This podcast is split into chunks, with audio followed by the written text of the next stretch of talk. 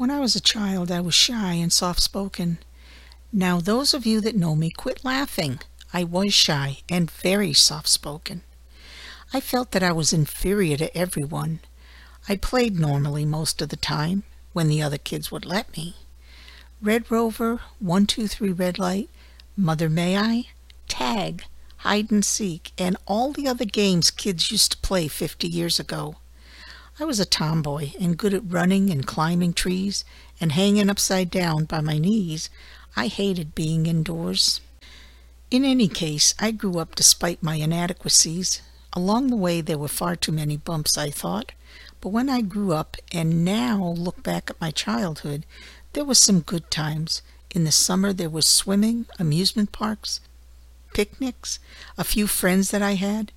In the winter time, there was sledding and snowman building and playing out in the snow. In between the good times and the bumps in the road, there were a few times that I did shine in my own right. There were a few times that I did fit in with the rest of the kids. I remember an assignment that we had to do on the spur of the moment. The teacher asked us all how we would act if we found a mouse in our slipper when we got out of bed one morning. The teacher called on each of us in no particular order. She usually called me last, and this time was no different. Each student did nothing but yawned, stretched, put slippers on, and ran and screamed. I'm so glad that I was last because I thought the way they were all doing the same thing was stupid.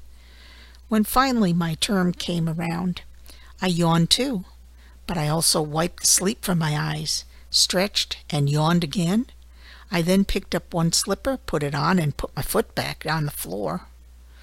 I then slipped my foot into the other slipper, made a puzzled face, wiggled my foot, and then I picked up my slipper, looked in it, shook it. As I watched a mouse drop out of my slipper and scurry away down the hall, I took a deep, noisy breath. I made my eyes wide open, and then I made my face scrunched up in disgust.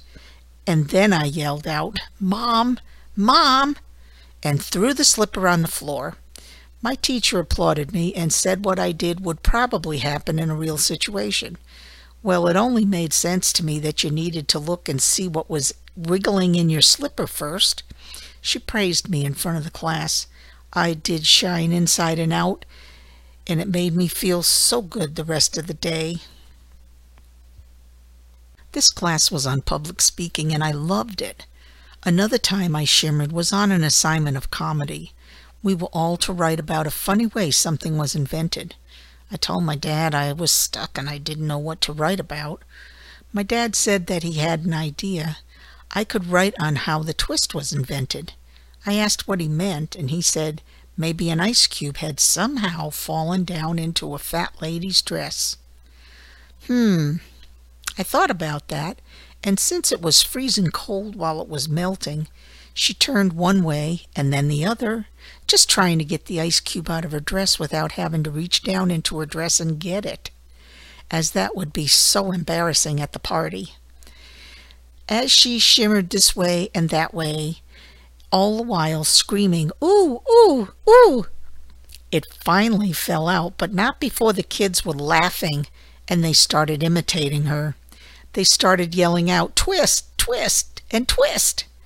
And from now on, that dance was called the twist.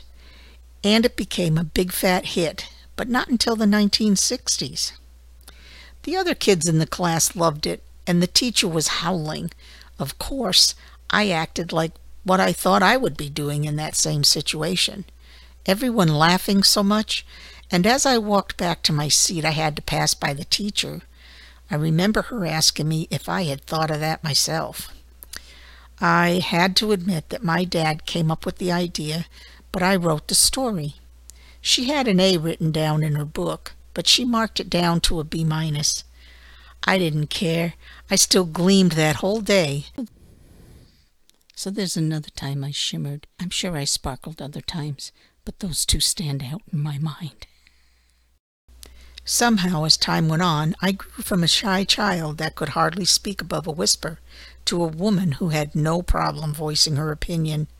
It was time, circumstances, and effort that brought me out of my shell and blossomed into the writer that is able, as are many others, to put down thoughts that are understood, heartfelt, and is able to touch the hearts, and sometimes even tickle funny bones.